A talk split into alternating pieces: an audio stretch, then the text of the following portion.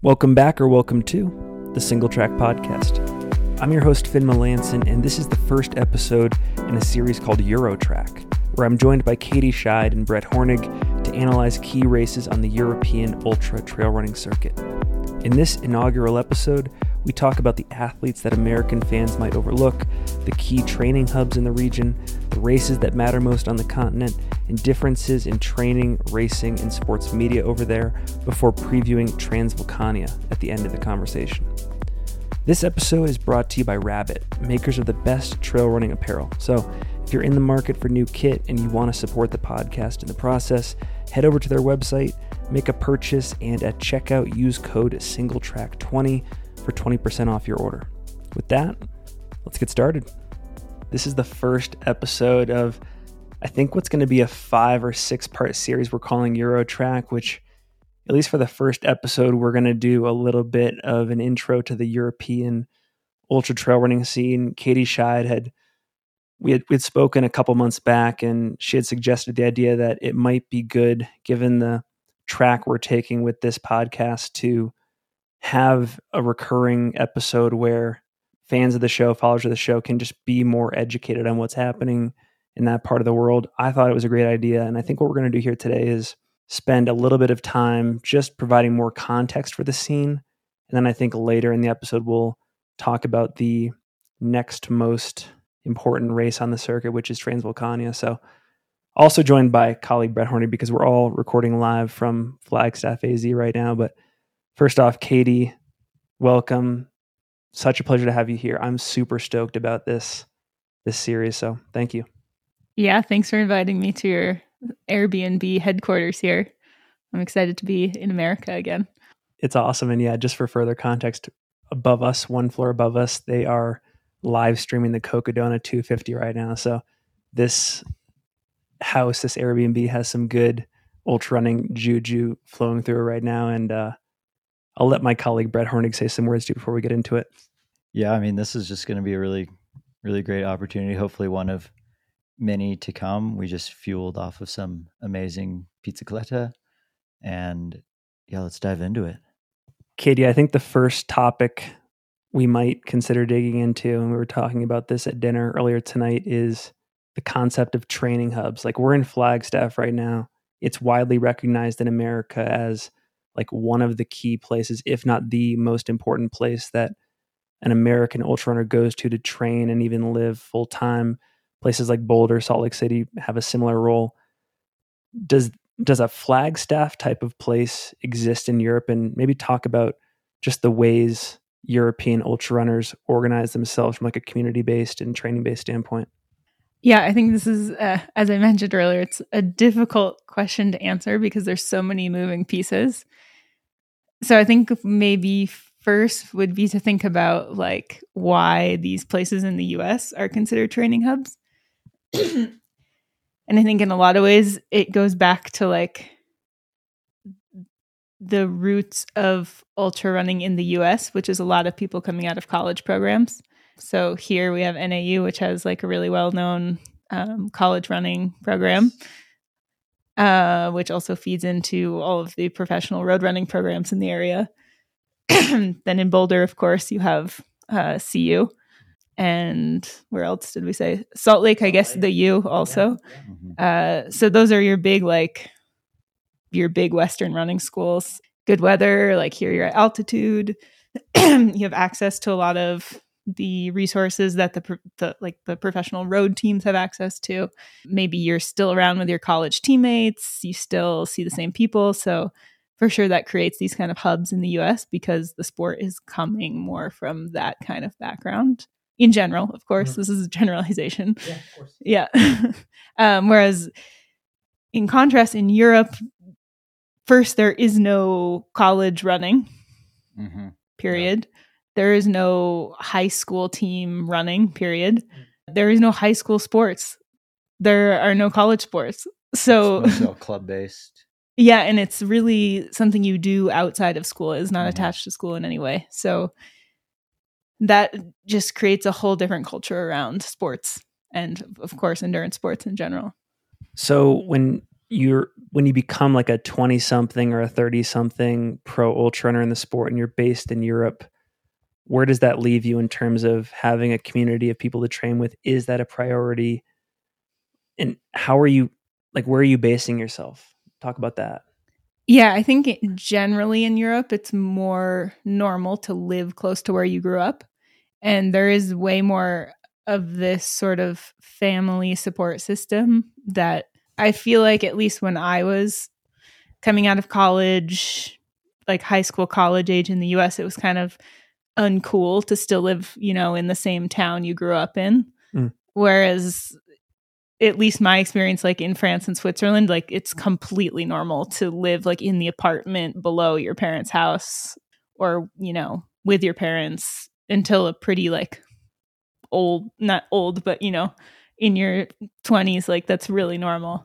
And a lot of people just live at home to go to university. That's also really common. So is there like if I was to say what is the Flagstaff of France or the Flagstaff of Spain or the boulder of Germany, would you say that there's not really an answer to that? It's like not a fair comparison. Yeah, it doesn't compare at all. Mostly just because the whole like college town thing is so different. Like the way people go to university is completely different. Yeah, that's definitely interesting how, you know, it almost gets more spread out because, you know, like you mentioned, like a Flagstaff, Boulder, Salt Lake, that's three of like five great options in the US. You might have a couple hundred different great options over in Europe. You had mentioned that uh, you know a lot of the you know trail runners now are coming out of the collegiate ranks here. Where do the majority of you know like professional or elite trail runners come from in Europe? Yeah, I would say they all come from different backgrounds. It's not like everyone's coming from the same place. Uh, for sure, some people come from from their club running teams or from cross country. Um, there's also a, a, sport called mountain running, which is a specific sport. Yeah. Um, so people come from mountain running. People come from other sports, but like I feel like everyone has their own little unique story. I, I would say in general, more people come from maybe not competitive mountain sports, but like some type of mountain background. Either they grew up in the mountains or like spent a considerable amount of time in the mountains with their families growing up. You had been saying over dinner that for a lot of these people, they're already like they were like born in like because of the geography of Europe, a lot of these people were already like born into the mountains too. And so to go to some training destination from a geographical standpoint doesn't make sense because they're already there. Yeah, I would say in general, yes. Like if you're doing, you know, trail ultra running, then you probably already live in the mountains. And if you don't, maybe you're going to go somewhere. More recently, people have started to prepare more specifically for some of these bigger events. So you will find obviously a ton of people in Chamonix, like in the summer, because UTMB has turned Chamonix into a trail running destination. Uh, yeah, but it's more people there specifically training for UTMB, I would say. I was going to say, like, for the locals that are based in southeastern France in the remainder of the calendar year, like outside of that UTMB week, that that whole UTMB month, you know, August, September, what does Chamonix mean to the mountain running community the rest of the year? Is that a place where people base themselves out to train and stuff like that? Or is it kind of like just the place you go when it's UTMB time? Um, I would say, sh- do you mean for runners? For runners. Okay. Because I mean, Chamonix is like a skier and climbing destination. Of course. Yeah. Yeah. For runners, no. I mean, it's kind of changed in the last couple years, honestly. Like, more, seen more expats kind of ending up in Chamonix, which to me makes sense because it's hard to live in a place where you don't speak the language. So it's easier to go somewhere where you know you can one speak the language because there's like quite a bit of tourism so people there in chamonix do speak english and there's other english speakers to spend time with. Uh, you're not going to find that anywhere else in france. Yeah that definitely makes the barrier to entry a little bit lower. You'd mentioned that you know there's huge skiing and climbing kind of industry out of chamonix is there enough room to add in a large trail running industry to Chamonix as well? Or are there potentially other like quote unquote Chamonix in Europe that maybe should be explored as well? Um, in terms of industry, most of the trail running industry is in Annecy, which is only like an hour and a half away. So like almost every major brand is based in Annecy. Salomon, for example, right? Salomon is one example. Yeah, Mie, Hoka was was mostly based there before they moved their base to the US. Wait, What's Um, Mie? You would say millet. M I L L E T. See, this is we don't know. We don't know. This is this is fascinating. yeah, I think Tecnica also. I there's like a whole business park. It's every Okay. single outdoor brand It's like Silicon Valley in the same outdoor bus- brands. Yeah, it, they're Okay. all in the same business park, and people move between brands pretty easily because you can still live in the same place and just work for a slightly different brand. So yeah, Annecy is really the the hub of commerce for the outdoor industry Okay. in in France generally. I know in so I obviously have a bit of a bias because I live in France, so I see more of that. I used to live in Switzerland, so I was a bit more in the like German speaking culture a little bit. And I know on the kind of they call it the DACH region, which is like Germany, Austria, Switzerland. That region, like Innsbruck, is one of the like centers um, of outdoor and like trail running. I know there's a lot of Terrex athletes who live there. Um, Ida Hegeman, who's in the North Face team, lives there. Okay. So I get my, Site of the World Champs later this year. Yes. Yes. So actually, a lot of people will discover more about Innsbruck this year, That's awesome. just in two months. Yeah. I think before we get further down the rabbit hole of some of the questions that Brett and I have, I do think it's probably fair to address the things that we we don't know about the sport and just as somebody as an as an expat based over in France right now, you know, you've you've consumed some of our content, you've seen the way we've talked about UTMB, you've seen the way we've attempted to you know, comment on some of the European athletes competing in American ultra races. I won't be offended. I think it's important to just address like what are we missing? Like when you consume our content, knowing what you know about the scene, like what are some of the obvious things that we're missing in in the coverage that you know we're probably going to fix in this series, which I'm excited about. I, I feel like you guys do like not just Where is Finn lacking? I feel like you guys do a pretty This is- good this is my job. Catholic guilt speaking right now. it's I mean, it is pretty easy to like find just number data on the internet these days. It's not like you really have to know someone in detail to to follow a specific athlete or someone in the sport. So in terms of like athletes, I would say like things are reasonably covered in in the US. I think it's just different because the athletes can be so different. Like the athletes that excel on an American style course can be so completely different than someone who would excel on a race in Europe. And so it's it's honestly like hard to compare them, you know, if you put them side by side, you're like, I don't and depends what kind of course they're on. Like it's it's hard to make a prediction. I would say uh, in general, like of course, sometimes it's hard to have context on everything when you're not like just like I am not immersed in the American trail running world. So like I don't even know like I have to listen to your podcast to understand a little bit about what's going on and who's who and which race is doing what. And yeah, it's more just like the background context. One thing that we had talked about in a prior conversation that I thought was really interesting about what was missing a lot from like our point of view in some of the podcasts was just some of the European storylines for like European athletes, you know, I mean, whether it's racing at UTMB or like in the States, just some of the stories that don't quite make it to, you know, media people like us Yeah. just because the story kind of dissolves due to a language barrier. And that was really exciting because you even gave just a few quick examples of like a couple of European athletes at Western States last year. And it was like you knew these things about them and their training leading up to it. And we had no idea. And that would have made for such a more interesting storyline other than like, we have so and so from Switzerland and they did this race. But you knew like they had this problem with their buildup and then they've only been training for like six weeks. And like, see, that's what I, that was one of the big things where I was like, oh, yeah, that is what we are missing. Yeah, I think there is there can be quite a bit lost in the language barrier, especially even if you're reading like translated posts. Like mm-hmm. for example, my partner Germain writes all of his jokes like all of his posts are like just enormous jokes and it's all things that don't directly translate even when I like I don't understand it in French first of all and then when I try to translate it it doesn't work. So it's easy to lose track of what's happening even if it's the person you're living with, you know, if if the language isn't isn't right. Yep. And that's where I think that's where I'm the most excited about this segment of the show is like now we've got you to help us figure out read the French missing. Instagram posts. Yeah, I'll and do my try best. and do your best to turn it into the American equivalent joke for us. now we all have to learn. We have to find someone who speaks German to to read Yeah. the Ger- and the Yeah. Italian posts. ChatGPT is pretty good at translating and then translating into how it would be said in in English. But for jokes, Hmm. we'll we'll have to see.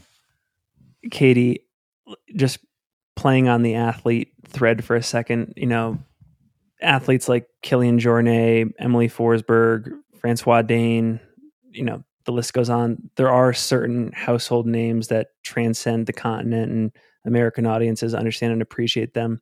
Are there any athletes that come to mind that you feel, for whatever reason, are either discounted by American audiences or there's just there the marketing around those athletes misses an American audience that you think that uh, listeners to this show should be more aware of? Who's underrated is what I'm asking. Well, first, I think the the question is like who from the European continent in ultra running, because I know we're being specific to ultra running here. Um, like who do Americans know? I mean, you know Francois Kilian and who else? Beth Pascall. Let's do an association like Brett. Dude. immediately comes to mind? well, now now that I'm on the spot, I'm like blanking on I everything. feel I'm like you probably mostly know athletes who have done races in the US. definitely more so than not. It's like either if they raced and had success in the U.S. or Seb Spehler, were way up there at UTMB. Like Pau. Yeah. Capell, Seb Spehler. We're going to talk about Andreas in a second for Transvulcania. Um, we talked about Caroline Chaverot earlier. She was one of the athletes. You know, we we talked about at dinner. Um, yeah, it's mostly people, athletes that are in contact frequently with the UTMB race series or with Western states, and after that, it's a drop off. I will say, just out of respect for some folks in the audience, there are some super fans out there that are going to be like, I can immediately rattle off 50 names, no problem. In fact, I know all of the athletes out there on par with American athletes, but I generally suspect that there's a lot of listeners out there in our position where it's like you have an immediate association with like five athletes, maybe 10 athletes, then it just there's a dramatic fall off. Yeah, I would say first is like the tricky point of managing the like division between ultra running and not ultra running, which like I yeah, this is a whole nother thing, but because the first like in Yeah, where is that line in Europe? so first in Europe ultra running is the qualifier, not sub ultra running. I saw how you started a new podcast and I was, which I honestly laughed at because I was like, okay, so you're just renaming trail running because in Europe, trail running is trail So running, there's trail running, and, then, the there's ultra running. That, that Uh, translates so better, I- actually. I feel like that puts in context a lot of like the culture around the sport is like first there's trail running, then there's ultra running. Whereas here it's like It's almost- it's ultra backwards running and trail running are the same thing. Yeah. And here's short distance trail running. Yep. So it's it's a different approach to the same thing. Yeah. Like if you were to rattle, like if you could rattle off like maybe three or four men on the European ultra trail scene and three or four women on the ultra trail scene, who would they be besides like the Francois, the Kilians, besides the Mimi coat because Like, yeah, I'd, I'd be curious to know like who immediately comes to mind for you when it comes to like greatness on the European content, and if I'm if we're if Brett and I are overlooking anybody. yeah, I well so I put together like a quick list, but these are more like recent names. I mean, there's also like you know, really well known people who've done amazing things in the sport, but like maybe aren't competing at that level anymore. So this is more like yeah, current events. obviously I have a huge Fran- France bias because I follow it more, but there also are just like way more trail runners in France, uh, ultra runners. Sorry. um, so yeah, on the French side, I mean, there's quite a long list of men. I would say like Aurélien Dunand who was second at UTMB 2021. Okay. And he will be coming to Hardrock this year. then we have like Nicolas Martin, who actually he goes back pretty far. If you used to follow, like he's he's somebody on the in France who really follows the federation races. So like he's very much into being on the French team and racing for the French team. So he you will always find him at world championship events. I think he was third Okay. at world champs. And he'll be at Innsbruck, year. I'm guessing, in June. I imagine, yeah, he's Okay. always following that cir- like he's always following that race. He love that. prioritizes that. Yeah, for females in France, like Camille Bruyas, of course, I am biased because she's a good friend of mine. I mean, I also purposely didn't mention Germain because I feel like it's it's like I can't talk about my own partner as the but yeah, no, but I feel like he actually is maybe known more because he kind of has a link to the US Yeah. for me. Yeah. Um, but yeah, Well, Camille Bruyas With Cami, do you feel like she's under underappreciated to any extent? Like, I feel like she was a like so she I feel like she's been missed a, more than once. Mm. Um so going into UTMB 2021 uh we did all of the same races in 2021 where she beat me at every single one. So we started 2021 by doing the Italian by doing a race in Italy that was the selection race for the Italian team. And so it was quite competitive because all of the Italians were there, you know, in top form. It was like one of the first it was the first race we had done since since like COVID had restricted us to our homes. And yeah, Cami actually had an incredible run there. Like where she finished within the men was really impressive. And I realized that nobody in the US was following that because it was kind of a it was not a normal like big competitive event. It just happened to be the Italian selection race. But from there, I saw she was going to have a really good season. Uh, and then she had the course record at uh, Lavaredo just a few months after that. And then going into UTMB, she was like almost overlooked by the American media. Like, oh, yeah, we should watch her too. But it was clear that she was going to be on the podium. whoops. yeah. And then she was second at UTMB with incredible time, only beat by Courtney. And then when she was coming over to Western States, I also felt like mm-hmm. she was again kind of missed. Whereas I like because I know Cami really well, I know that Western States is a course that suits her even better than UTMB. She's really strong at running, Yeah. like faster running. But yeah, I think I'd mentioned to you guys she had like a really interesting story coming into Western States last year because she had been struggling with Achilles pain since the previous fall. So she had I mean, if you look at her Strava from that time, from like fall 2020 through, um, I know fall 2021 through her bit like through Western states, she was not running that much. Like she was doing the, you know, the minimum that she could with her Achilles pain, and then came in and finished 10th at Western states on very, very minimal running, which Wow. really impressed me. I think if you knew the story, it was really impressive. Maybe from the outside, it was like, okay, like she had a good run, she was 10th. But really, for me, it was like, wow, okay. Yeah, I feel like yeah, had had everyone known that story, tenth is now like like that's incredible. Yeah. it's like whoa, like how did she even finish? But instead, it's like oh well, you know, Europeans coming and racing Western states. It's very runnable. It's super hot. Like okay, tenth, yeah, that made sense. But the context was just totally wrong Yeah. leading yeah. into that. Absolutely. I mean, it's a race where I know that Cami can come in like top form and like win. I mean, I would like to say that I've never run Western States, so I can't really comment too closely on that. But I think But you would no- put her in that conversation. I would put her, yeah, easily talking about winning. yeah, yeah. You're you're hired for the Western states preview. but you know, Thanks. um, yeah, beyond like, let's get outside of France to like a little more Well, can I, can I ask one question about France? You had mentioned that there, like France is a hotbed of ultra running on the continent. Is that com- like when you compare France to Spain or France to Germany or France to the UK, does France have like a larger stockpile of highly talented ultra runners in your opinion, or is it more dispersed? Um, in terms of ultra running, yeah, I think there are quite a few ultra running athletes. I think having UTMB in the country helps.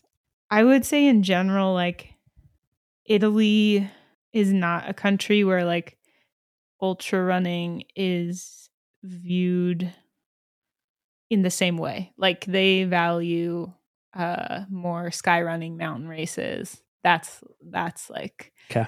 mountain sport. Same in Spain. I would say it's more focused on shorter distance races. So like sky running or whatever brand is owning these races these days, but like, you know, the 20 to 40k distance. Yeah. If you were to create a podium that measured passion for ultra running on the European continent, let's just say like France was number 1, how would you fill out the rest of that podium in terms of countries? Um, this is for ultra running. Are we This is, like this is for ultra running. the continent? So, it, like the UK can count. we'll include the Okay. UK too, yeah. I would put the UK maybe up there. Okay. They have quite a they they have pretty good participatory numbers, I think. Okay. Um after that, that's tough because I feel like Spain, Italy, Switzerland are like equal. Okay. And Germany is just catching on to this to this sport. I mean, they don't have that many mountains. So They've think got like a small piece of mountain at the bottom of the country. Okay. So, like from a participatory standpoint, from a fan standpoint, you you're saying that sort of the UK and France are in their own category for right now. Yeah, I would I would have to like I'm bad at speculating because I really like data. but I would say yeah, France definitely values ultra running, specifically ultra running more than any of the other its neighboring countries. So I guess, I mean, you just said you'd like data driven questions. I don't believe this is a data driven question. In your time living in Europe, have you seen the landscape from either trail or ultra running change just over your time there? Mm. Um, just over the course of the last, like, how many years have you lived in Europe now? It would be 7 this summer. Okay, so that's definitely a long enough time to have seen a, a change to the. I don't know if it's the industry, the culture of the sport, shift in event focus. Has there been anything major like that that you've noticed? I would say in the non ultra in the trail running um, industry, there's been a lot of shifting. Uh, When I first arrived in Switzerland, sky running was very much like the premier circuit that you followed and ran in if you wanted to to be like a trail runner. And then that kind of golden trail kind of came in. There's a lot of politics behind all of this, obviously in the background, and kind of took over. And now sky running is almost It's- you, yeah, it's pretty nobody follows invisible it anymore. moment. Uh, and now Golden Trails has taken that over, which is interesting. I mean, they now like own some of the same, uh, not own, but are It's like taken over. yeah, they've taken over the same races that used to be sky running. There was even one year when like Zegama was both sky running and Golden Trail. I don't know. Yeah, so things are shifting there. That landscape has moved quite a bit. Ultra running has exploded, especially the professional side. There is just way more like brands are just way more invested now than when when I first came to Europe for sure. I'm, I think you're seeing the same thing here. I don't think mm-hmm. that's that's unique to Europe. For for the sake of not, uh, because I could I could probably take us down like seven rabbit holes right now because I'm so fascinated, especially with the Golden Trail stuff. But But this Um, is ultra running. and- but this is this, this is not yeah, the but- sub hub. Stay in your lane. yeah. sorry danny sorry mk love what you guys do um all right so you you had you had given us this awesome list of uh premier potentially underappreciated in america french ultra running athletes aurélien i am gonna i can't wait to look into especially for hardrock now that that adds to what's already a very interesting front of the pack race at hard rock i think you were going to move to spain next Oh, Spain, yes. Okay, so for me, this is like one of my heroes in the sport. this is All really right. is is what Maite need. Maiora. I don't know. Mm, Yes. Okay. Okay. So you know Maites. But, but not enough. See, I'm Okay. familiar, I've heard the name, Heard and the then name. if you were like, name their most significant result, I'd be like, pass. I mean, I also, I mean, I can name like the results, the races that I was at in which she won when I was there, you know, when I was first doing Mhm. some sky running races. So Maite was like sky running world champion um, at least once. I'm embarrassed that I don't know how many times. Um, but so, yeah, she was really dominating the sky running scene. She won Zegama. Uh, the year that I moved to, s- so my f- the first my first full summer in Europe when I was doing some skyrunning races, Maite was like on fire. She was the one, you know, winning every single race, like covered in blood at the finish line. I mean, I wasn't seeing her at the finish line. I was finishing much farther behind her. But yeah, she was someone I always kind of was following, obviously, because she was, you know, one of the first kind of champion females I was exposed to. And I do remember one time, like this is my own side story, but I, No, rem- please. I remember her one time, like we were warming up before a race in Livigno. It was like a 40, 30 or 40K. And I was like scared out of my mind. And I saw her and I was like, you know, oh, like starstruck, like, oh, Maite. And she like said good morning to me and like waved and smiled. And I was like, wow, this is amazing. but no, she's she's really kind and um I have had the chance to like meet her a little bit more over the years. She doesn't speak very much English, so it's Okay. quite difficult. She's from the Basque country. She's a police officer in her small village. Police officer. Yes. Then she decided to do a little bit more ultra running in 2019, and she did the MIUT the same year I did. Yeah. Then she did UTMB. She was third at UTMB that year. Yep. Then I saw her last summer in Val d'Aran, and she told me, "Oh yes, I'm real. I'm really busy with, um, you know, my job this summer. Didn't have enough time to train for ultra, so I just decided to do short races the whole summer." So uh, that's something that I really admire about Maite. She just loves the sport and just wants like she's not there to like do any one specific thing. She's just like I want to do what I like what works for me and like just whatever motivates me. Like she doesn't yeah. I, I just feel like she's really there because she just loves it. Brett and I were actually talking about this on our run this morning. We were commenting on Tom Evans and how part of what makes him a great ultra runner is he's had these other seasons of his running career that actually made him a better racer in our sport. And, and Brett, if you want, you can go more in depth about this, but it seems like with Maite, like part of her excellence in ultra running, you could even attribute to what she's done in these shorter distance circuits. She's just had more reps at the plate in terms of racing and competition and stuff like that as well, which is cool. Yeah, I feel like she's someone who can show up to a race and just have no ego about it. No, like if it doesn't work out, it doesn't work out. And she's done enough races. She knows there's always another one. It's something I've tried to like kind of take from her. Is like a little bit less pressure. Like, you know, you got you got a lot of years to do this. You can do so many different races. You can do a a VK, you can do UTMB. Like you you don't have to put yourself in this tiny hole. I mean, to Kilian is maybe one of the only other people who can who's like one premier sky running like technical short events and also UTMB. I mean, Maite didn't she hasn't won UTMB uh, yet, but she was third and Mhm. still podium. Yeah. So, yeah, that's actually interesting now. The more that I think, we have like, there's a lot of elite American ultra runners who don't touch trail races under a marathon, or if they do, it was never serious. You know, I was just training through it.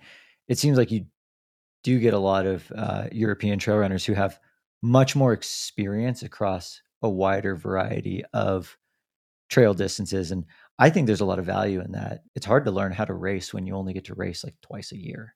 So I'd say in Europe in general, it's more common, at least in France, to like start at shorter distances and move up and like do that deliberately. So like I did that.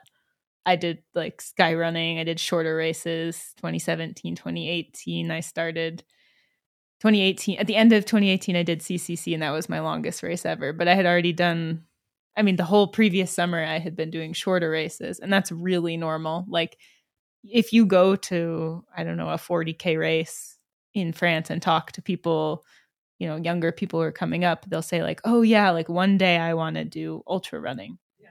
but they don't that's not what they want to do right now. Hmm. When you were, I guess, going through the the distance ranks at that time, did you have a desire to do longer races? But w- was just like, well, everyone's doing this, so I should probably go up through that way too, or was there another like was it just the sheer distance? Like you know we still see a lot of american ultra runners like start out at 50k before they move up to 100 miles because they're like well 100 miles way too long. We're seeing that get broken a little bit now. Um, is is it kind of that fear of the distance or is it just more like this is just how it's been Yeah, so for for me it was a little different because I started in the US Mhm. and yeah, I would say one of the obstacles is that you just don't have a competitive sky race every weekend within like a 5-hour drive in the US. no there's so few So even if you find like a shorter race, it's because it's the, you know, it's the short race that goes with a longer race. You know, it's never the Mhm. premier event. yeah So Sure. it's just easier to find races to do in in Europe in general. Like you can go every, you can find like six races like every weekend. You know, like a shorter race yeah and like every Italian mountain village has like their race. Like the entire summer, you can go just from village to village and like find a race to do. Um, so where you cool. can't really do that here. So first, that's like the first limiting factor. Mhm. But I would say when I was starting here, yeah, like 50k was like the shortest kind of premier length race you could find. So that's what I did. I did like two 50ks, three 50ks. And then when I yeah, then when I moved to Switzerland, like I met Germain just after that. And that's kind of what he was doing was like these shorter style races, which for me was really cool because they're really steep and I really like hiking. So it, I was excited about it. Super technical. You get to go to like pretty spot every weekend. You get to race, you know, every couple weeks. And yeah, it mm. worked really well with like my situation at the time as a student because you could just leave for like a long weekend and you mm-hmm. didn't need to go on like a five hour run in the middle of the week. you could go to the office and like work. yeah i guess it just makes more sense than over there with Yeah. Well, there's just more opportunity to do Yeah. shorter races. I feel like I've been a bad host and I keep steering us off track on all of the notable athletes. This is totally my bad.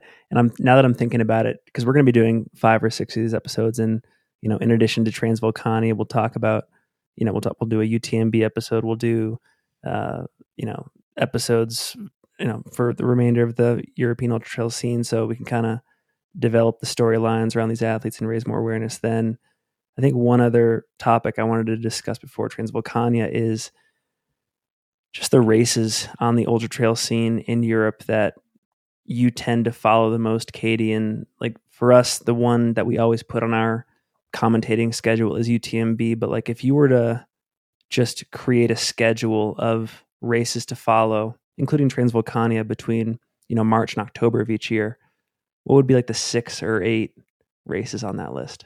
So this is only ultras or Only ultras. only ultras? Okay. So it, it would start in February with Transgran Canaria. Yep. So outside of the March window. But so I also feel like this is going to change a lot in the next year or two with the new UTMB system because we're already seeing races like, for example, Istria, like had, I mean, that's a race we hadn't really heard about until this year when a bunch of people went there to try to get their points for or their stones, sorry, for UTMB. So forgetting about how it's about to change Mhm, yeah. prior to that, I would say it would be Trans Gran Canaria, the MIUT, which also unfortunately this year got a little bit overshadowed. I- Not overshadowed, but like people needed their UTMB Yeah. stuff and went to Istria instead of the MIUT. Whereas normally the MIUT would have had a deeper field. Um, still had like pretty good showing this year, but not as much as we've seen in the past. But we'll see if they hold out on UTMB or not in the future. And then after that, it would be Lavaredo in the Dolomites, uh, which I feel like the Americans know pretty well. And then the fall is it's more the French races. It's Les Templiers, Mhm. um, which the Americans also generally know because they do a good job about bringing, or they at least used to be good about bringing Americans there. And then Diagonal des Fous, which is technically not on the European continent, but is part of Europe technically. you brought up a really interesting topic that Brett and I and Leah we discuss a lot in these episodes, and it revolves around whether we're seeing evidence that you know professional athletes like yourself are buying into this UTMB system and it, it's like the equivalent of like paying to play like they're going to go to these satellite races they're going to get their stones they're going to get their qualifiers to the big dance. You know when we when on the american side of things when we saw jim walmsley race Istria we're like wow looks like jim has bought into the system. Like when we saw zach miller do that Tarawera, we're like wow zach has bought into the system. Do you get the sense that you know more and more athletes are are buying into this system and rallying around it? Or are you still seeing like athletes kind of picking cho- picking and choosing races that inspire them regardless of what the races are attached to from like a global circuit standpoint? Uh, i think there's both. I mean for sure like yeah jim needed his stones uh, or his entry and yeah he knows like he if he wants to do utmb he has to play the game it's part of the game so um i think he used it as like a way to practice running his 100 miles. I'm not sure if it's really like that healthy um, from an organization standpoint to like be forcing athletes into running mm. because uh, as a side note like I've never run a 100 mile race besides UTMB. So I can't imagine like having to run a UT, uh, 100 mile race and then just to get in. Yeah. But That's you don't actually. You well, yeah. you have you can send a nice note asking permission to change your category anyway that's like we'll see if that changes i think they're still in like a big learning phase right now and i think things are going to shake out uh, hopefully for the better. I'm not yeah there's, there's new qualifying rules every week yeah. seems like so. Yeah. This this whole last few minutes could be irrelevant tomorrow. yeah we'll see. Um yeah i know in in some ways i think it's it's it will be good for the at least the elite level of the sport because it does put more people in the same places. Yeah. Um, like when I saw that everyone, like not everyone, but when I saw a lot of different people going to Istria, I was honestly like kind of second guessing myself because I had chosen Eco Trail Paris over Istria. I was kind of mm. considering the two, and I was like, oh well, you know, it's just shorter travel for me to go to Eco Trail. It's probably going to be the same amount of competition at both, so I'll just go to the one that's closer. And then when I saw there was like uh, more athletes going to Istria, I was thinking, oh, maybe I should have gone there. It could have given me a little bit more stimulus or, you know, mm-hmm. but I mean, I'm happy with my choice in the end, but I, I think it is interesting to see like yeah. maybe it's something in the future when I make my race calendar. It's just, you know, I open up the UTMB page and like go through which races motivate me there on that list. If I like for a race that I want to be competitive. They and got then, you right where they want you. yeah, I know.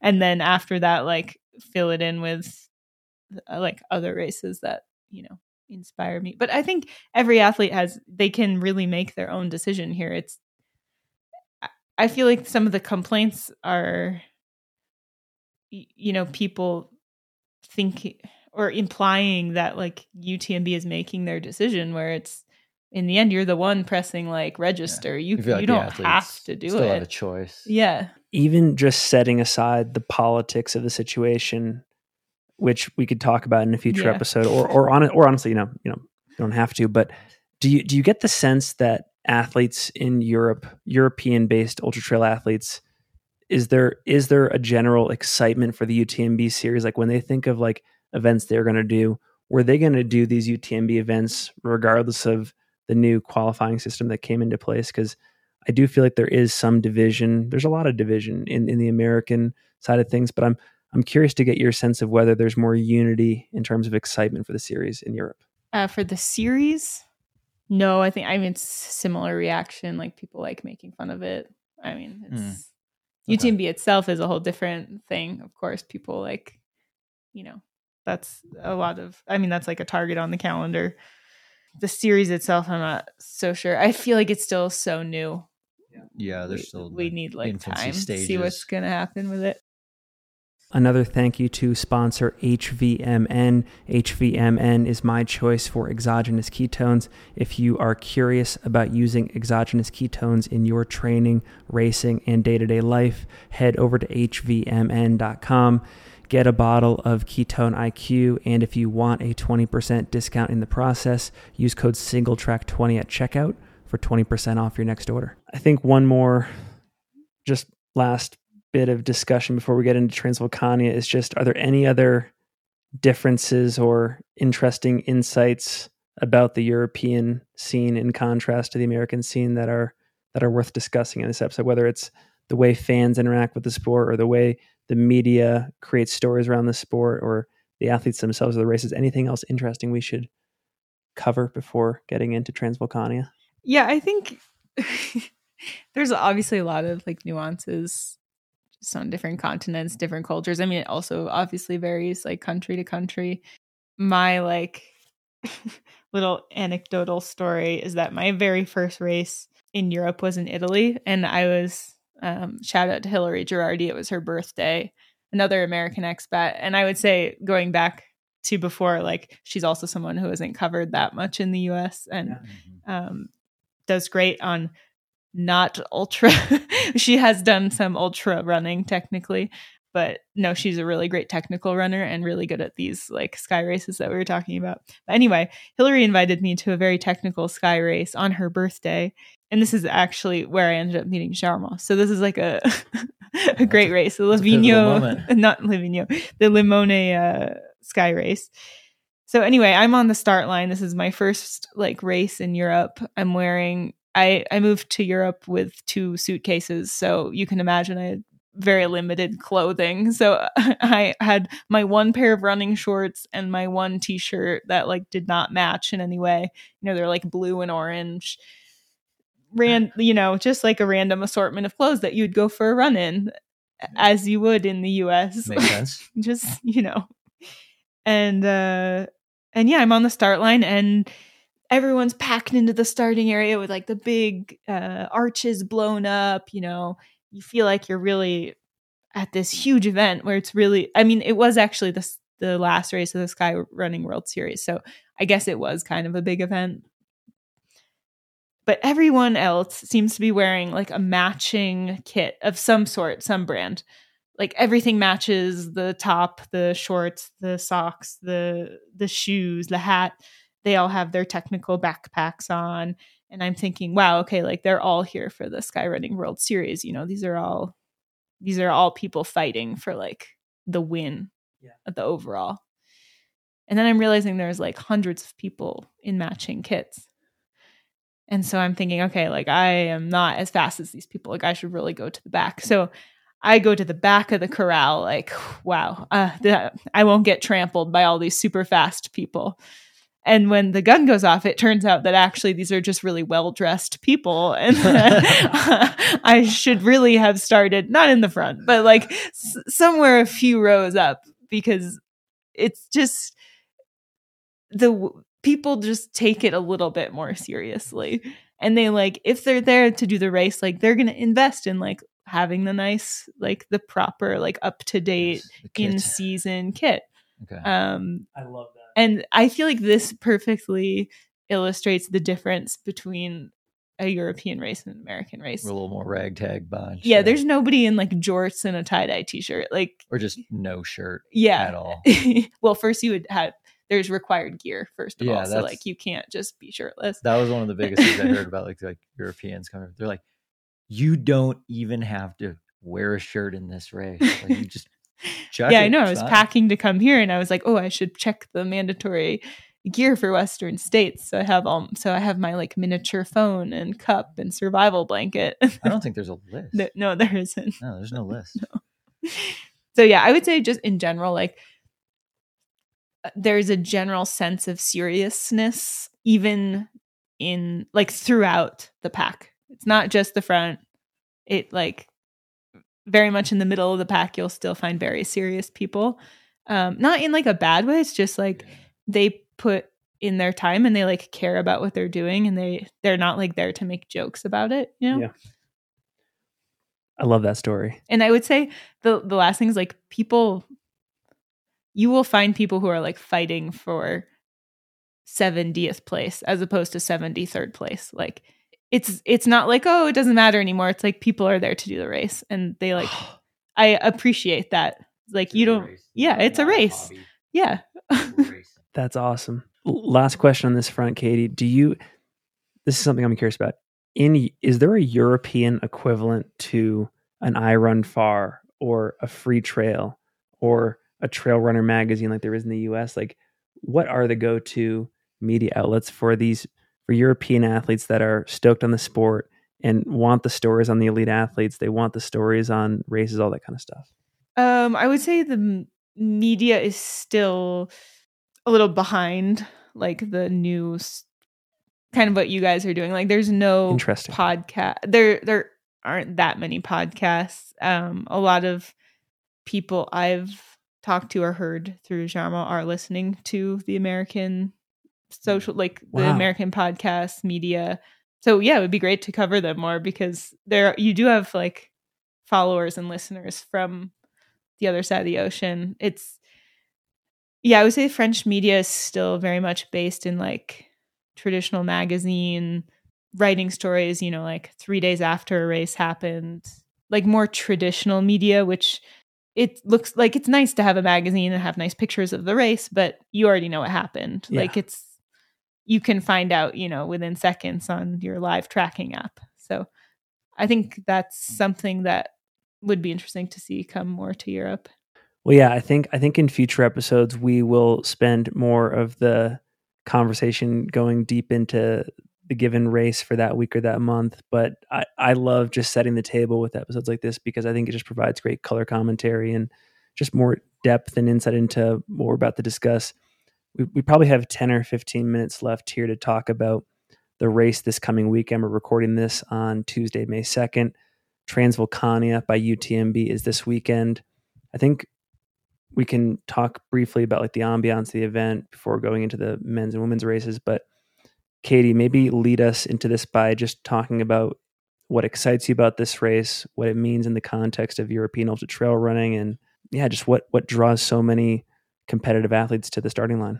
Yeah, so I will preface this by saying that I have never been to La Palma and I have never done this race. One day though, maybe. yes, I would really like to one day. Germain, my partner, is currently there and will be racing and so all of the like on the ground information I've gotten has been via text from him.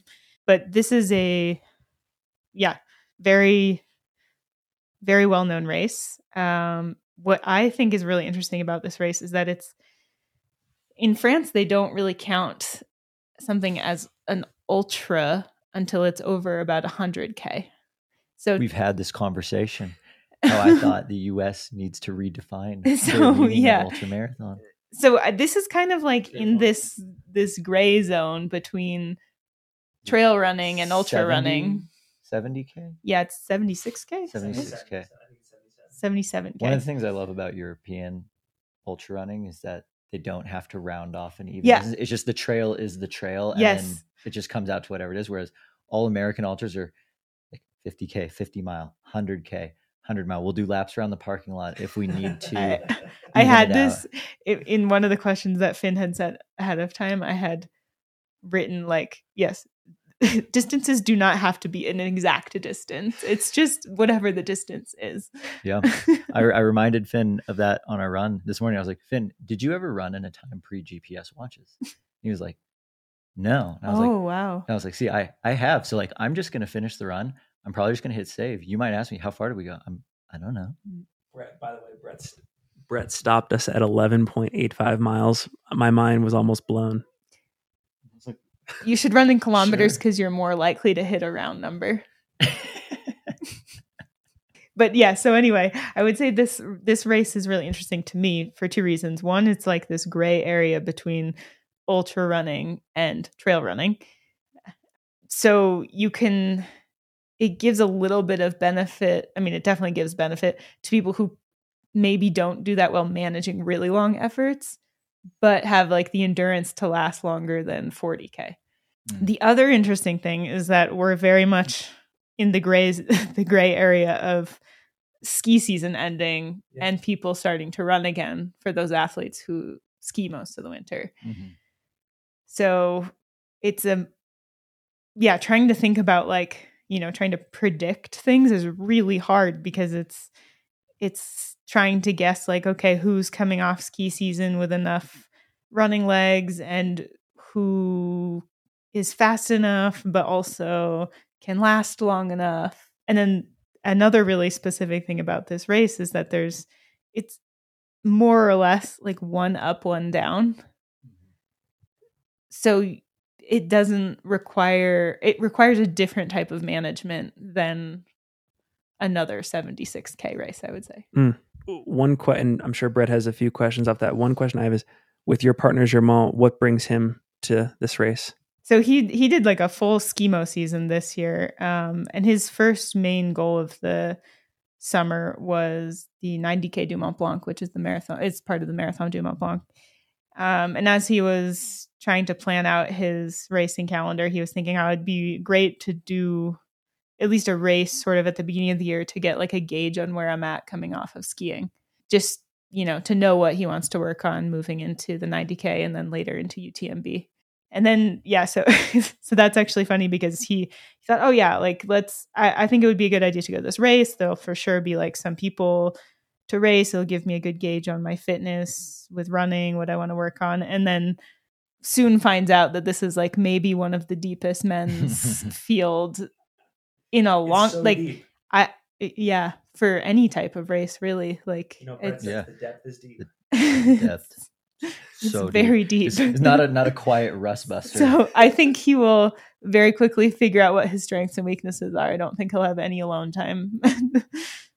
That's a question I had actually is so coming from kind of like a European racing mindset from a difficulty standpoint, where does this course profile lie? Like is this seen as a pretty difficult course or like more runnable, not too intimidating in terms of terrain? Cuz I think I like from the US side of point it's like this is a very hard race, like really gnarly downhill. You go through a lot of different climates. Like it's seen as maybe one that you can run a decent amount, but it's like you have to have really good mountain legs to do this race. Yeah, I think. That? Well, first I would say hard is a relative term because that's true. You're trying. Hard, um, every race should be equally hard. Yeah. But um, like difficulty also like to complete. Yeah, but also this is like really different because when people ask me about, I've had like people in Europe ask me, for example, about Lavaredo. Mm-hmm. When they're like, "Oh, how is Lavaredo?" and I'm like, "Oh my god, it's so hard because you have to run the whole time." and mm. it's not technical so it's so hard because you have to keep running yeah we're just so we're, so if, you, are just asking about yeah. technicality i mean i've never been there. What i heard from Germain is that it's i mean the climb is like super long. It's very runnable. Yeah. i think you're running the whole climb. Um, it's a little sandy in places. And then the downhill he told me is technical. It will like kind of go in intervals of non-technical to to quite technical. Okay. I would perceive that as difficult. So, all right, I think that answers my question. I would perceive it as more fun than runnable. Yeah. Okay. Okay. That's fair. Just playing devil's advocate. Yeah. So, Katie, maybe should we start with the men's field or the women's field first in this race? Uh, let's start with the girls, the okay. ladies. Run us through some of the the names that uh, because we're we're on the Freetrail fantasy page right now, and I'm sure there's going to be a number of folks that are looking to make educated picks. Who are who are some of the top names that stick out to you, and, and why? And and yeah, walk us through your favorites. Yeah, I would say the so I have four names that stick out to me the most, um, and that is Mimmi Kotka, um, who I think, yeah, I, Mimmi, Martina, uh, Fiona Porte, and Meg Mackenzie. Um, I don't know. They're ranked at the with highest UTMB index, however much weight you want to put on that, and then just above them in the in just above Meg in the UTMB index is Antonia and Alessandra, who I don't know at all. And I tried to look a little bit into their past results, and I really I don't know much about them, so I just don't even I, I don't even know where to place them there, there's one person on that list, Martina. I'm gonna. I don't want to butcher the last name here, but Valmassois. Valmassoi. Valmassoi. Soy. Brett, Brett, and I have a, a running joke about you know aspire. Well, Brett's already fast. I'm not fast, but fast media people in the sport. And Martina, I believe, also does a lot of marketing work, race commentary work with Salomon. And so, not only is she a, a strong runner, but she's a she's a very talented media person as well. Leagues above us. Jeez. Martina is ex- is extremely talented. Um, she is very good at everything that she does. Yeah, I would. s- I think this is the first year she was able to sign with Salomon as a full athlete. Before she was more based in um, yeah on their media team, and this year I believe she's. I don't know if she's still doing content for them. I actually didn't ask her, but I know that she is actually fully an athlete this year. Um, yeah, and she's she actually has a ton of great results, especially considering that a lot of times when she would be at races, it would sometimes she would sometimes be racing one day and doing media work the other day. So, like for example, uh, she did the 90k du Mont Blanc the same year that I did, and the next day when I was just lying in bed, you know, the post post ultra, just like feeling sorry for your tired body, Martina was like out on the course taking photos of the marathon event. So she, yeah, she's a hard worker and she gets stuff done. Yeah. And she's also an extremely talented skimo athlete. So Wow. if that just makes you feel less good about yourselves. uh, yeah. So I would say Mimmi, I haven't heard from in, I haven't talked to Mimmi in a while, but um, she is always, always comes, comes to big races like in good shape and uh, always a huge threat. I actually haven't, don't remember the, we actually, yeah, she, we raced together in a 40K last year. And I would say that she is faster at shorter races than people might expect. So Hmm. I think it'll be interesting. Okay. She's she's speedier than you might think. Okay. Yeah. Um, but I think it will be interesting with Martina because Martina is a very good technical runner. So the last downhill could be something where Martina is able to make up time. I'm not really sure who's going to be stronger to the top. Um, I know Martina had a very good skimo season as usual. She wasn't able to ski as much this year as in the past because she had a climbing accident in the fall. So she was like pretty pretty stuck at home for a while there, but she did come back for the end of the skimo season and was third at the Pierra Menta with her partner. So she's definitely like in good shape. So I had I didn't go check to see how much she'd been running recently, but um, I saw she did like a more local race in Italy a few weeks ago. So it seems like she's taking things seriously. I guess she came off the Salomon training camp, so for sure she has some kilometers in her legs. That's great Um, intel. yeah. And then Fiona is another one who Fiona is French and lives um, not that far from me as the crow flies. Very far from me if you want to take a car As the car flies. as the car drives. um, but Fiona also does a lot of skimo in the winter, so she should be pretty fast in the uphill. I'm I'm guessing. Uh, and then yeah, we'll see how much she's not very active on any type of social media, so I'm not Okay. sure how much running she's been doing. But yeah, she'll she'll be up there, I'm sure. And then Meg, of course, I know as well, and um, she's been putting in the the kilometers in rainy spring Chamonix. Okay. So yeah, I think she'll it'll be a good start to the season for her. I know she has some other big trail go- goals planned for the summer. And then yeah, the other two women there on the UTMB ranking, I I don't know at all, so I can't really comment. Of of the women that are lined up for this race, how many do you believe are in serious contention for the win? I would say for the win, probably Martina or Mimmi. Okay. And then podium, is it more expansive? Like Yeah, then I would include Fiona and Meg and uh I honestly don't know many of the names on this list. I think this race we call them random ballers. random ballers call them like people who will probably win and prove me wrong. Okay.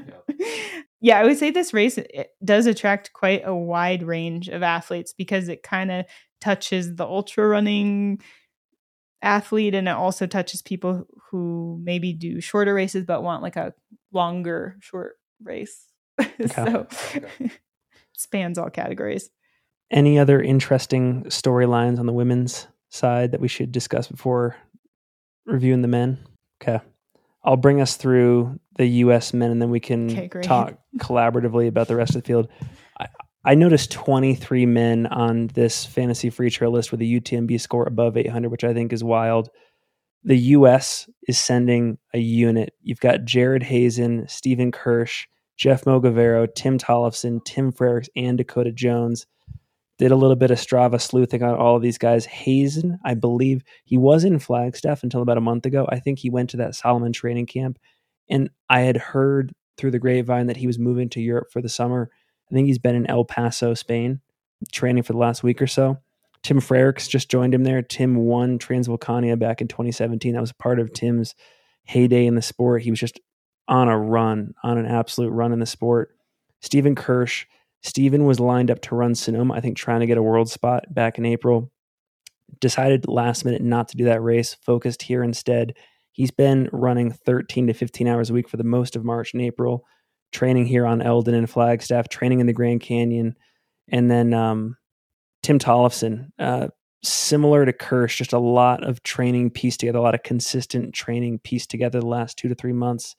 Um, Tim Freriks, uh, training with Cody Reed. It seems like a lot of those Coconino Cowboys are back together. They're just missing Jim. I'm assuming Eric as well, unless Eric has been Strava Dark.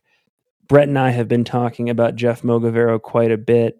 Jeff is, I think, very high on Brett's list. He's been training out of Missoula, Montana, endless laps on Mount Sentinel there, partners with Adam Peterman on a lot of these runs. Stock is rising, ran 2250 at UTMB last year, um, which I think was it was such a competitive year. It was like he was in the I think back half of the top 20. Um, he's also mixed in a lot of Nordic and skimo in the training. I've seen some 20 plus hour weeks on Strava. Last thing here about Dakota Jones, hard to say exactly what he has been doing. I know from social he's been nursing injuries at times. He mentioned in a 38 mile long run that he logged on Strava about two weeks ago that he needs to stop signing up for these spring races. And I can, uh, you know, back him up here. It has been hard to get the dry trails in Salt Lake City this winter. We've had a record winter. But Dakota has a lot of history at Transvulcania. I think this is his fifth time lining up for this race. He won this race back in 2012. He beat Kilian, fourth at this race in 2015, 10th in 2014.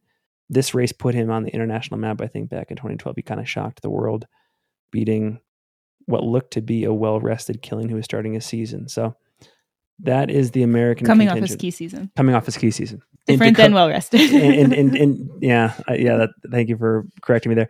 And he in Dakota had been coming off of uh, a win at Lake Sonoma earlier that year, so he had been primed. But um, Brett, any comments on the American field there before we, Katie goes into the European field? Yeah, I feel like, you know, I mean, one, that was a massive list that you read.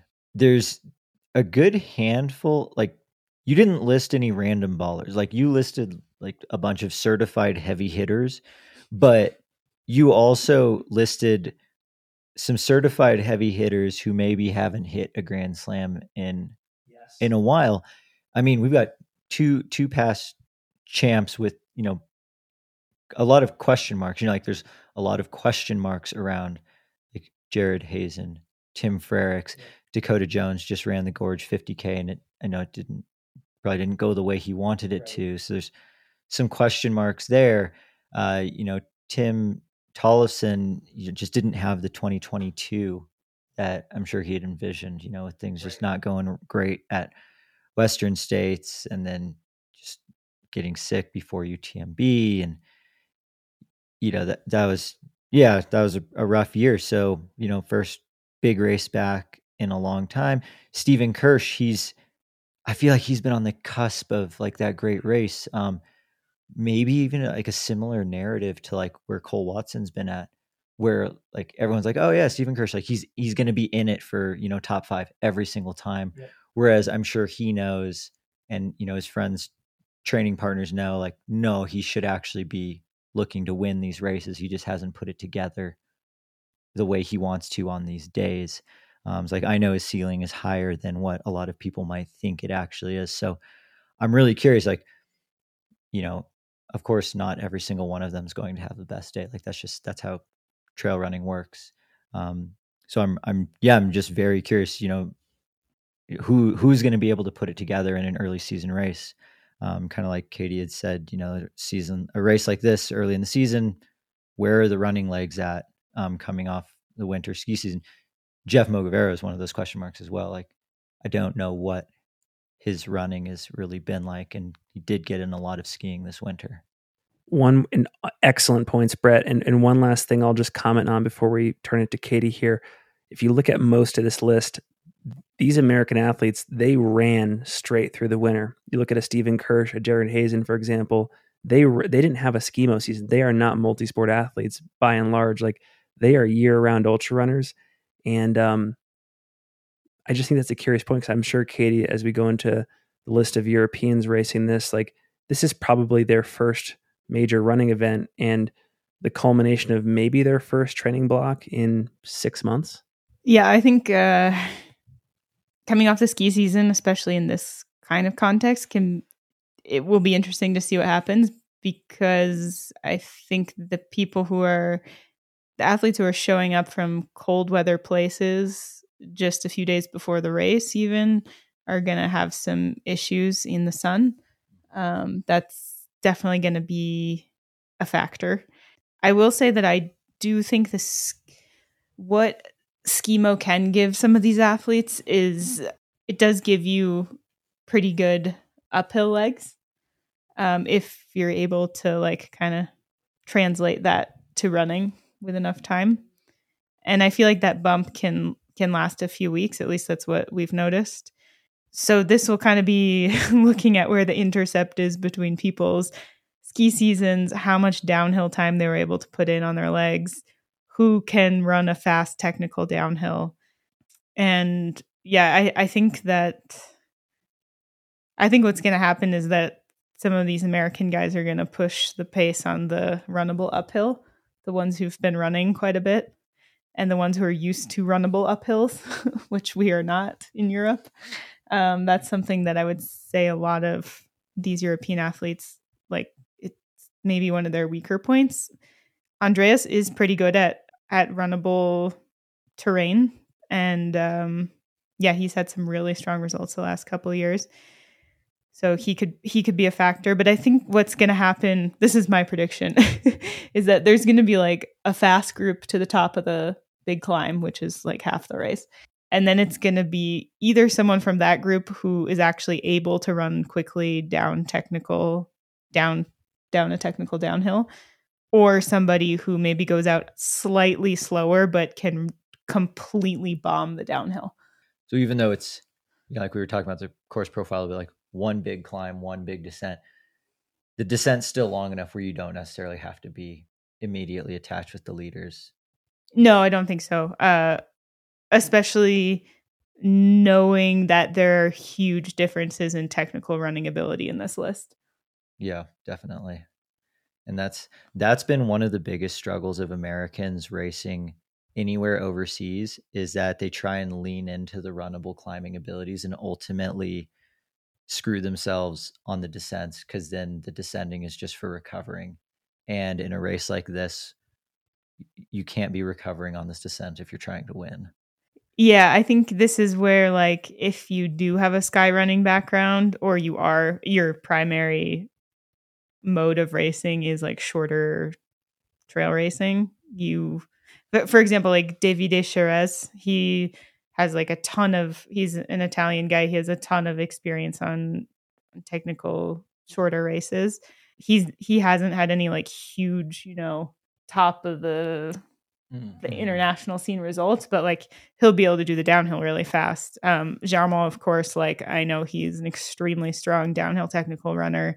So like he's that's not going to be his biggest challenge normally, but because he is just coming off a skimo season, that's where it's like okay, yeah, also Sebastian Krogvig very good technical runner, but also lives in the snow, did a lot of skiing this winter. Not sure like yeah. where he's going to like maybe he could be the fastest, maybe he's not it's not going to be Awesome. Maybe he won't be ready for it. I don't, I don't know. I'm learning that this is a very difficult race to make your picks for in fantasy Freetrail. This would be the most. I can't even pick because it's no I'm- idea. Wow. Huge kudos to whoever wins. Someone has to win fantasy Freetrail. And oh man, maybe this is my chance because I'd always do so bad normally. I would say Andreas.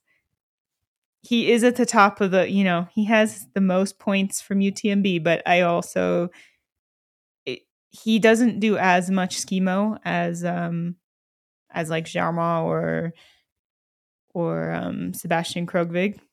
But he uh yeah, he runs more through the winter, pretty good at like runnable style stuff. He that race I was mentioning that Cami had her amazing Yeah. race at, which was the Italian selection, the Porte Pietra in 2021. Yes. Um, he won that. And, like, yeah, again, not a well known race, but like, if you were there, that was an incredible performance. And this Transvulcania is more in that same time zone. It was like eight. I think that race was like seven hours, maybe. And this is. And, and this is Andreas, right?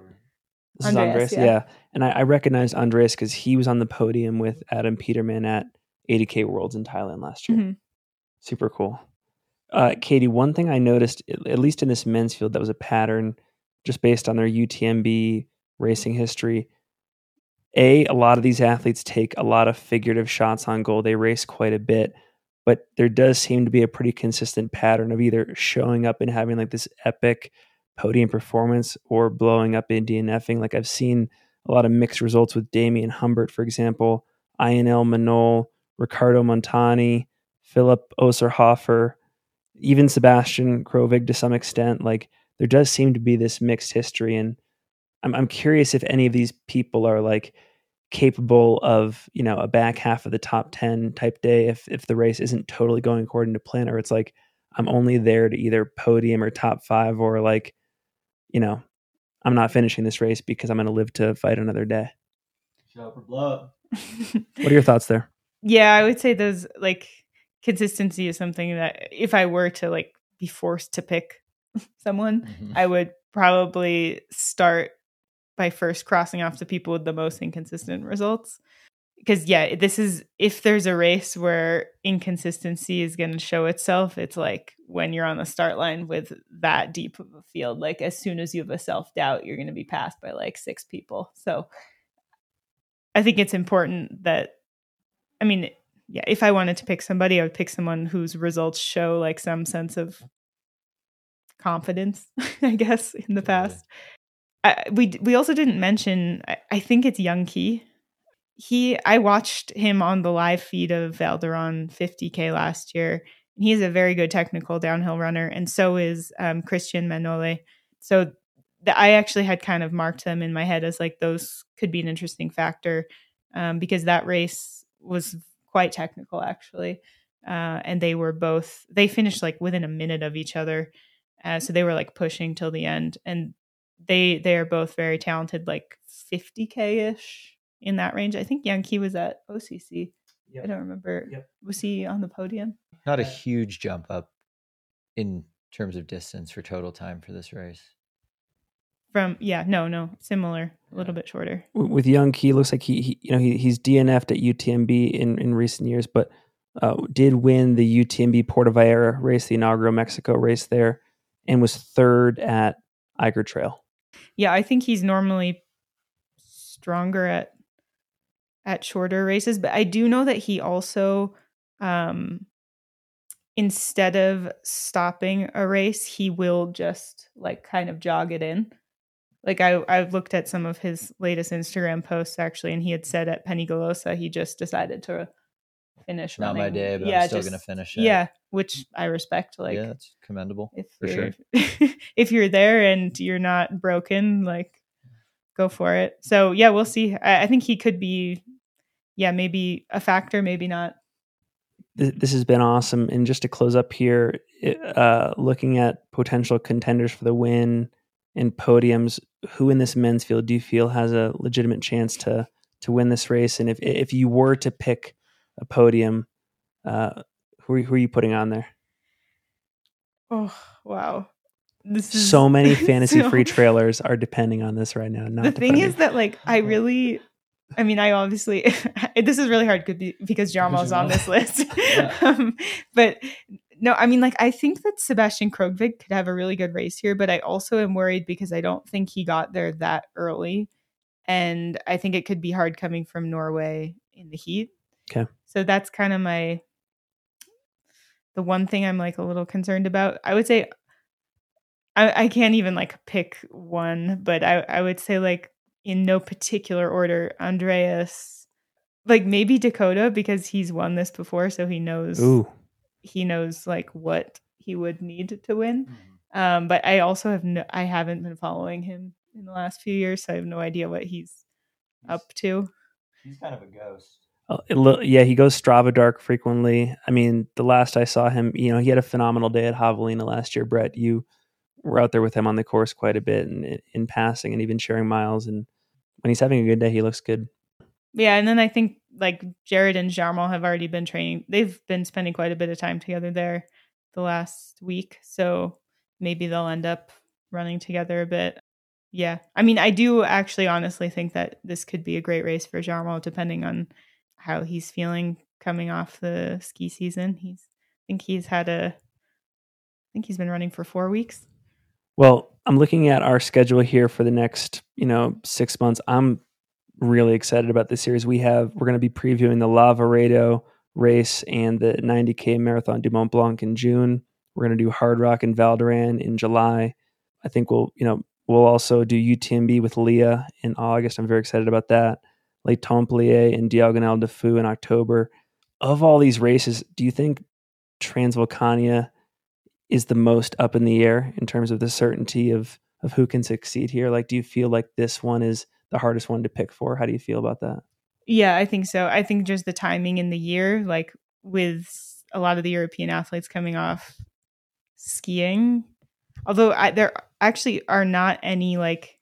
I think Germain is the only one who did a full ski skimo season. Yeah, he's the only one who did a full skimo race season on this list, actually. So, um, which I think just shows that people are really specializing a little bit more now. Um, but yeah, I, I, would say it's hard to pick because of the timing. Like coming off the winter, we don't have any previous races to really base anything off yeah. of, and then also the distance and just the format. Like this sort of like middle distance, ultra, not ultra, um, and then kind of the like one up, one down, more or less. Like you don't yeah, there isn't as much like trying to decide what to do on, you know, the second downhill or the third downhill. Yeah. You kind of just let to, you get to let it rip after that. You do have to survive the last 300 meter climb, but yeah, I've heard that one's rather heinous. Yeah. And then that there's a riverbed at some point of apparently the end is quite there. difficult. So maybe if there's a group, like it does matter if you saved a little bit of juice. That could be horrible. This sounds like one of those races that I would absolutely wish there was not a sprint finish on. I think every race I would. I guess that's true. That's like every like trail ultra runner's worst nightmare. Is like, please don't come down to the last hundred meters. But I will say, what is it like a twenty four hundred meter descent? Yeah. There's not many places you can get that anywhere in the mountains at this time of year. No, uh, on foot. Super so. difficult course to replicate yeah. in training. Well, Katie, this has been an absolute pleasure. Brett, pleasure as always. Uh, like I said, I feel like a broken record, but I'm really excited to continue this series throughout the rest of the European Ultra Trail racing season. Katie, thank you so much for your time. Super cool that we kicked this off with a live, or not a live, but an in person recording. And um, I want to kind of do more of these somehow over the course of these are fun.